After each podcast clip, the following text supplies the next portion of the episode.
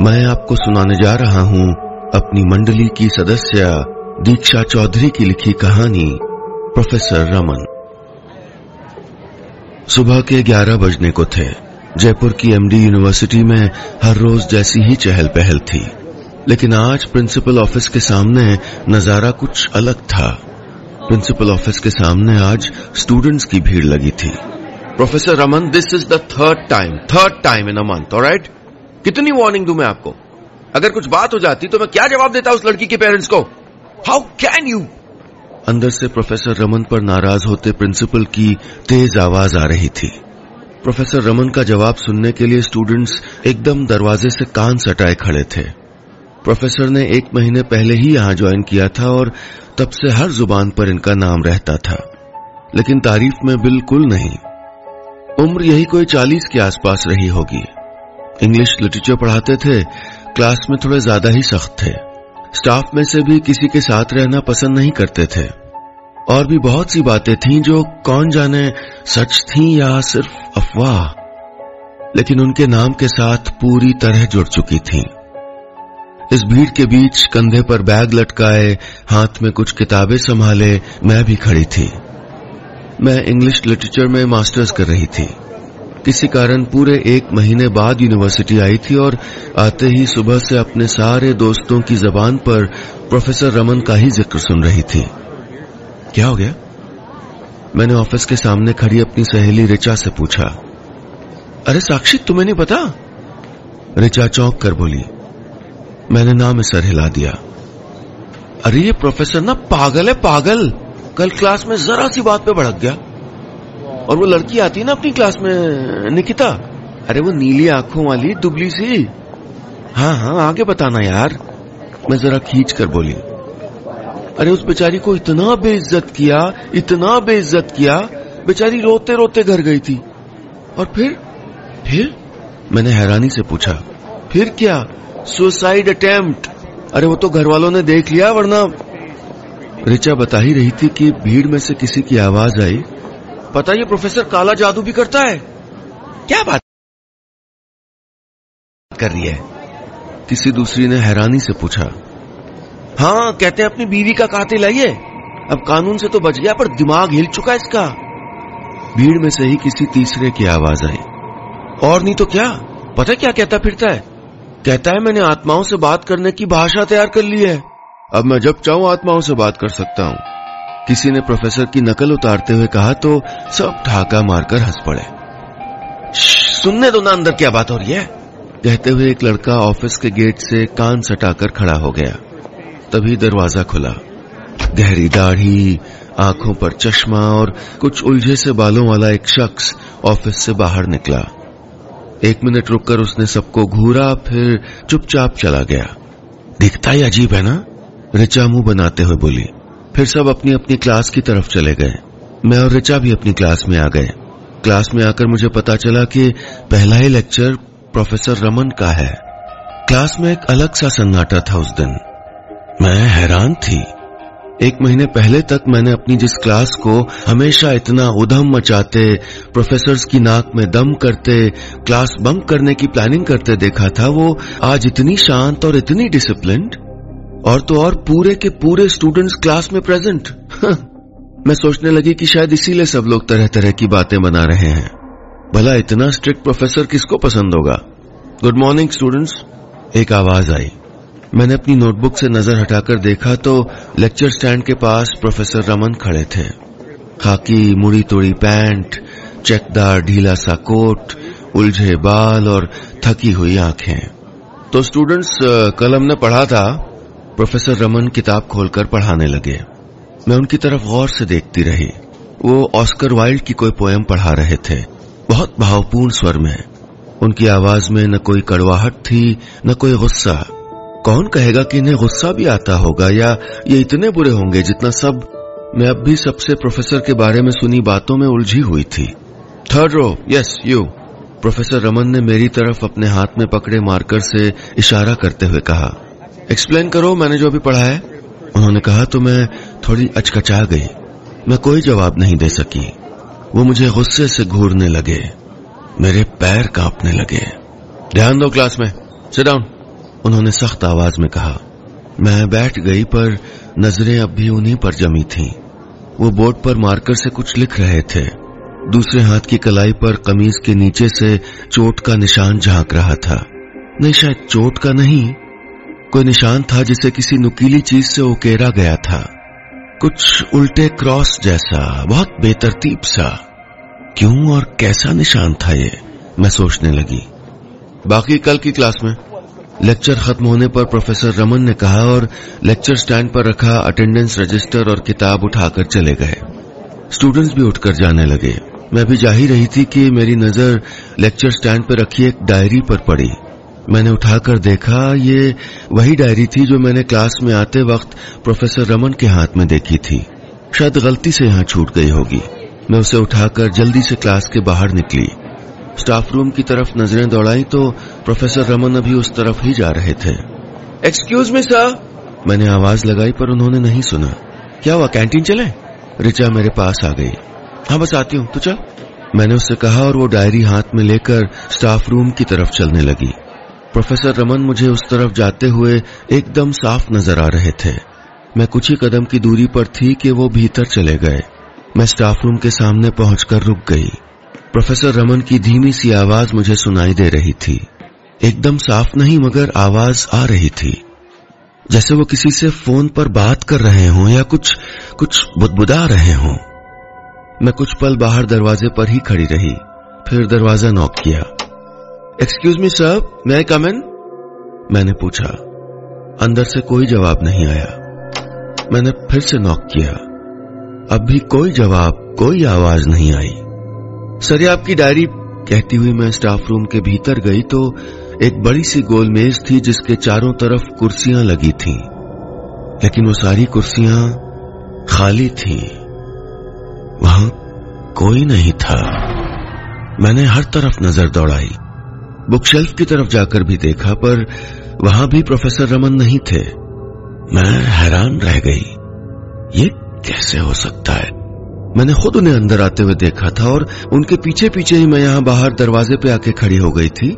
और उनकी आवाज़ उनकी आवाज़ भी तो आ रही थी अंदर से। फिर अचानक गायब कैसे?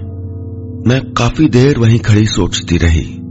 जो आँखों से देखा उस पर विश्वास करूँ या जो अब सामने है उस पर? मेरा दिमाग फटने लगा था। एक तो सुबह से उनके बारे में इतनी अजीब अजीब बातें सुन चुकी थी और ऊपर से अब ये। शायद मैंने ही ध्यान से नहीं देखा होगा, या शायद जिनको अंदर जाते देखा वो कोई और होगा और मेरे पहुँचने से पहले निकल गया होगा। मैं खुद को बहला रही थी या ये सब सच में इतना ही नॉर्मल था, ये मुझे नहीं पता। मैंने वो डायरी अपने बैग में रख ली। पूरे दिन इस तलाश में रही कि कहीं प्रोफेसर रमन दिखे तो उन्हें उनकी डायरी लौटा दूँ। लेकिन छुट्टी के वक्त तक वो कहीं नहीं दिखाई दिए। मैंने वो डायरी कल लौटाने का सोचा और उसे अपने बैग में रखकर अपने फ्लैट वापस आ गई। कॉलेज से मेरा फ्लैट ज़्यादा दूर नहीं था। मैं और मेरी दोस्त सीमा दोनों वहाँ रहते थे, लेकिन उस दिन सीमा अपने घर गई हुई थी। मैं अकेली ही थी फ्लैट में। भूख बहुत लगी थी, लेकिन खाना बनाने का मन नहीं था, सो बाहर से ऑर्डर कर लिया। रात के करीब दस बज रहे थे। खाना खाने के बाद मैं अपने कमरे में, अपने स्टडी टेबल पर बैठी थी। खिड़की से हल्की हल्की हवा कमरे में आ रही थी और स्ट्रीट लाइट की पीली रोशनी सामने की दीवार पर पड़ रही थी। मैंने किताब निकालने के लिए बैग खोला तो वो डायरी हाथ में आ गई। खोलकर देखूँ क्या? मैंने सोचा नहीं, किसी की पर्सनल डायरी है। मैंने ये भी सोचा, पर फिर खुद ही खारिज कर दिया। अगर इतनी ही पर्सनल होती तो फिर क्लास में भूल कर थोड़े जाते। संभाल कर रखते ना। मैंने डायरी खोल ली। पहले पन्ने पर ठीक वैसा ही उल्टे क्रॉस का निशान बना था, जैसा जैसा मैंने प्रोफेसर की कलाई पर देखा था। गाढ़ी लाल स्याही से। मुझे यह भी वहम हुआ जैसे वो खून से लिखा हुआ है। मैंने पन्ना पलट दिया। जाने कौन सी लिपि, कौन सी भाषा के अक्षर थे ये?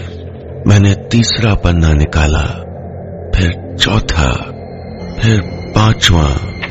आखिरी पन्ने तक वैसे ही अक्षरों में कुछ लिखा गया था। कई पन्नों पर कुछ अंग्रेज़ी के अक्षर दिखे।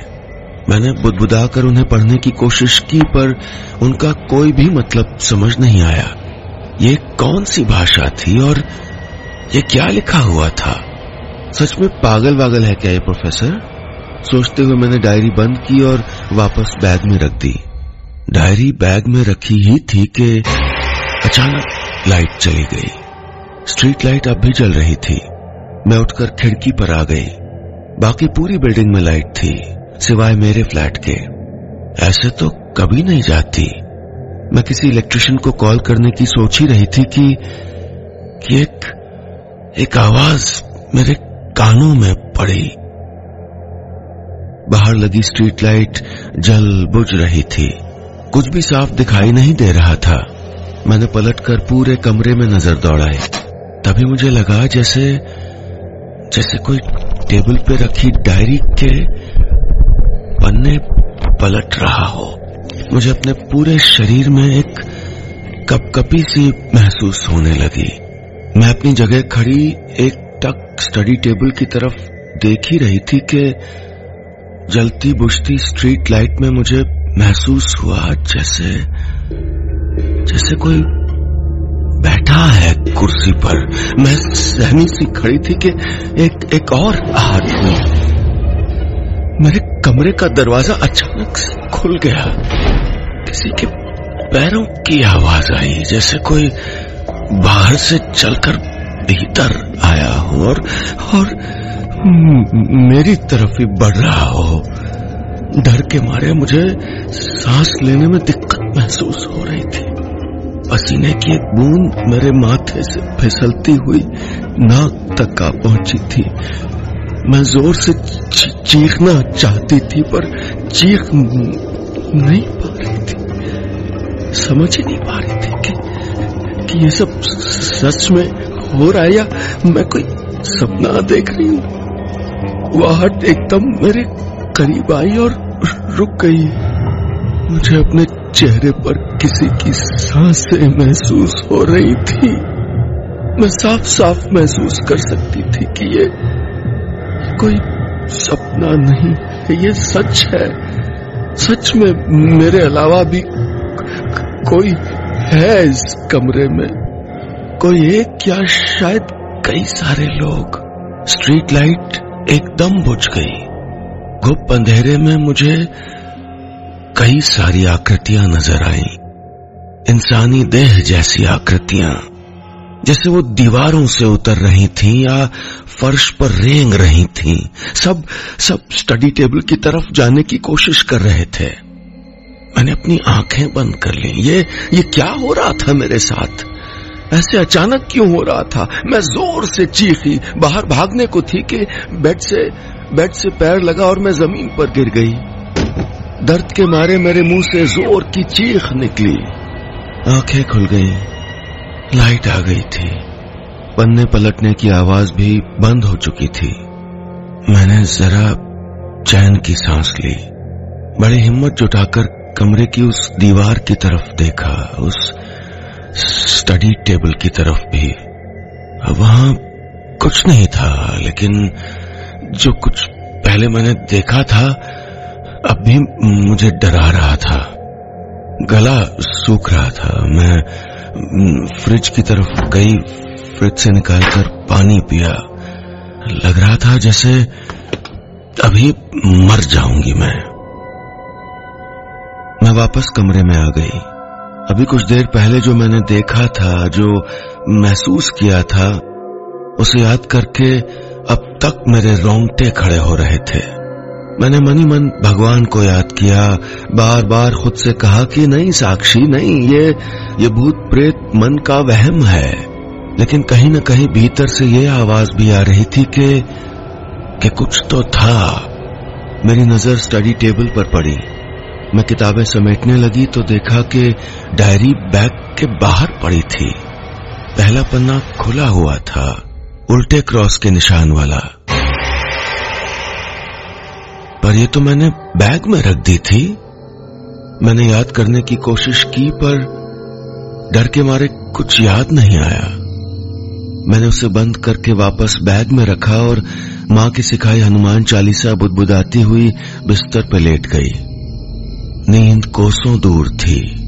अभी भी एहसास हो रहा था जैसे घर में मैं अकेली नहीं बहुत लोग मौजूद हैं।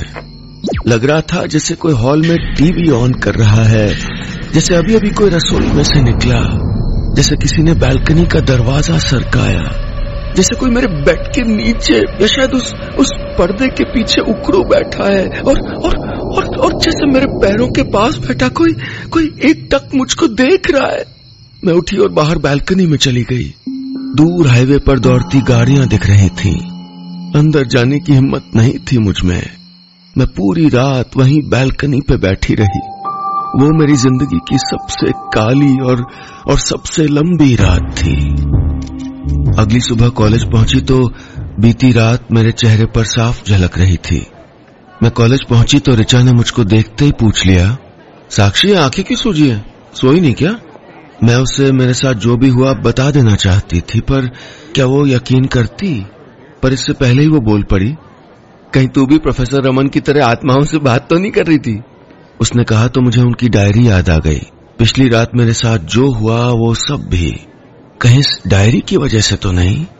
मैंने अपने माथे पर उभरी पसीने की बूंदें पोछते हुए उनसे पूछा, उन्हें देखा क्या? प्रोफेसर को? नहीं, वो आज नहीं आए। एक महीने की छुट्टी पे हैं, रिचा बोली। अच्छा मैंने कहा, हम लोग क्लास में आ गए मुझे रिचा ने बताया था कि प्रोफेसर रमन का घर थोड़ी ही दूर पर है। छुट्टी के बाद अपने फ्लैट लौटते वक्त मैंने सोचा कि क्यों न उनकी डायरी उनको लौटाती चलूँ। मैं आज रात फिर से कोई भयानक नज़ारा नहीं देखना चाहती थी। मैं उसी तरफ़ मुड़ गई जिस तरफ़ रिचा ने बताया था और थोड़ी ही दूर एक सूने से रास्ते पर चलने के बाद मैं उनके दरवाजे पर खड़ी थी। प्रोफेसर रमन अवस्थी। मैंने बाहर लगी नेम प्लेट पर पढ़ा। मैं डोरबेल बजाने ही वाली थी कि अंदर से आती आवाज़ सुनकर रुक गई। रमन, तुम रोज यही करते हो। न टाइम पे खाना, न सोना। ये किसी औरत की आवाज़ थी। अरे, तुम इतनी चिंता क्यों करती हो? प्रोफेसर रमन की आवाज़ आई।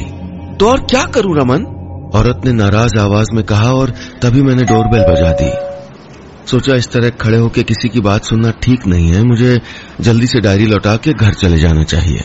कमिंग! प्रोफेसर रमन की आवाज़ आई। दो मिनट बाद दरवाज़ा खुला और खुलते ही मुझे लगा जैसे कोई अभी अभी हॉल से उठकर अंदर किसी कमरे की तरफ़ गया हो। कमरे का पर्दा हिला और फिर वापस अपनी जगह थम गया। मैं एक तक उस तरफ़ देख रही थी कि प्रोफेसर रमन बोले, यस, सर, वो वो मैं, साक्षी। मैं अपनी चोरी पकड़े जाने पर जरा सकपका गई थी। हाँ जानता हूँ मैं तुम्हें। आगे बोलो। सर, वो आपकी डायरी। मैंने अपने बैग से डायरी निकाली और उनकी तरफ़ बढ़ा दी। आप कल क्लास में भूल गए थे। मैंने कहा तो उन्होंने झट से मेरे हाथ से लगभग छीन कर वो डायरी ले ली। फिर एक बार कुछ अजीब तरीके से मेरी तरफ़ देखा और बोले, oh thank you so much मैं सोचा, खो गई। आओ, अंदर आओ ना। उन्होंने कहा तो मैं घर के भीतर चली आई। कितना सलीके से सजा था उनका घर, सब कुछ अपनी जगह पर। कौन कहेगा कि इस घर में एक डिसऑर्गेनाइज बेतरतीब प्रोफेसर रहता होगा? तुम बैठो, मैं पानी लेके आता हूँ। कहते हुए वो किचन की तरफ़ चले गए। मैं वहीं हॉल में सोफे पर बैठ गई।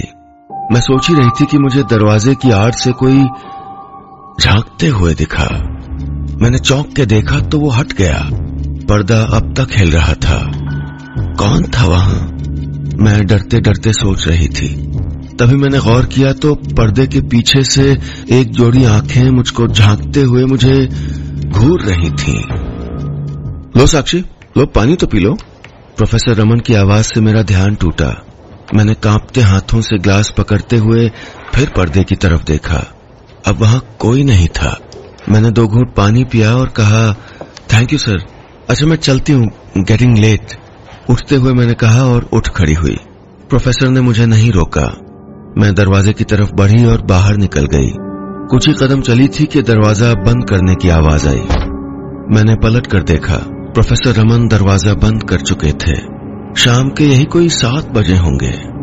हल्का अंधेरा छाने लगा था। सच बताऊँ तो उस वक्त इतना डर लग रहा था कि वहाँ से भाग लेने में ही भलाई लग रही थी। लेकिन मन का एक हिस्सा सवाल पर सवाल पूछ रहा था। मैं रुक गई। क्या चल रहा है उस घर में? पर्दे के पीछे कौन था? मुझे जानना था। मैंने घर में झांकने का फैसला किया। और कुछ देर बाद मैं मैं फिर से प्रोफेसर रमन के घर की पिछली दीवार पर लगी खिड़की से सट के खड़ी थी। मैंने कान लगाकर सुना लेकिन रमन कभी तो मुझे जाना ही होगा ना? एक औरत की नाराज़ आवाज़ आ रही थी। नहीं मैं नहीं जाने दे सकता तुम्हें। तुम्हारे बिना जीना अच्छा नहीं लगता। प्रोफेसर रमन रुआ से होकर कह रहे थे ओ गॉड मैं बुदबुदाई। मैं उस खिड़की से हटकर अगली खिड़की की तरफ़ गई जहाँ एक दराज थी। मैंने आँख सटाकर देखा। एक औरत थी जिसके बाल जूड़े में बंधे हुए थे। वो बिस्तर पर बैठी थी और प्रोफेसर रमन उसकी गोद में सर टिकाए ज़मीन पर। मैं वो देख ही रही थी कि अचानक मेरी नज़र उस बिस्तर पर पड़ी। आँखें फटी की फटी रह गई। बिस्तर पर एक लाश थी, एक एक पुरानी लाश। कोई औरत थी, हड्डियों पे खाल चिपकी हुई थी। जैसे मरने के बाद उसका क्रियाकर्म करने के बजाय दुनिया की नज़र से छुपा के घर में रखा गया हो। वो औरत और प्रोफेसर रमन उसी लाश के पास बैठे ऐसे बातें कर रहे थे जैसे जैसे कोई फ़र्क ही नहीं पड़ता हो। कौन थी वो औरत और किसकी लाश थी वो? मेरी शंका भी अगले ही पल दूर हो गई। मेरी नज़र दीवार पर टंगी एक हाथ चढ़ी तस्वीर पर पड़ी। मेरी सांस अटक गई जब मैंने देखा कि वो तस्वीर वाली औरत और वो साथ बैठी औरत एक ही थी। तो क्या वो औरत नहीं, कोई आत्मा है? और वो लाश उसी औरत की है। मेरे दिमाग की नसें फटने को थी। मैं हड़बड़ा के पीछे हटी तो आहट हुई। कौन है वहाँ? कमरे से आवाज़ आई। मैंने अपनी पूरी ताकत जुटाई और वहाँ से भागना शुरू कर दिया। तेज और तेज दौड़ते दौड़ते अब मेरे जहन में हर बात पानी की तरह साफ़ हो गई थी। प्रोफेसर रमन वाकई आत्माओं से बात करता था। वो हर उस इंसान से, उस रूह से बात कर सकता था जो भटक रही है।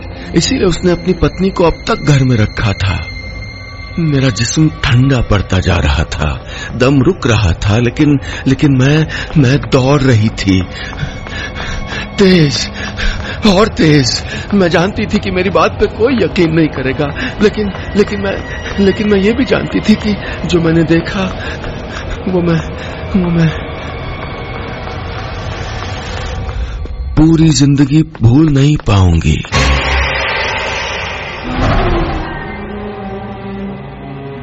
बस, इतनी सी थी ये कहानी।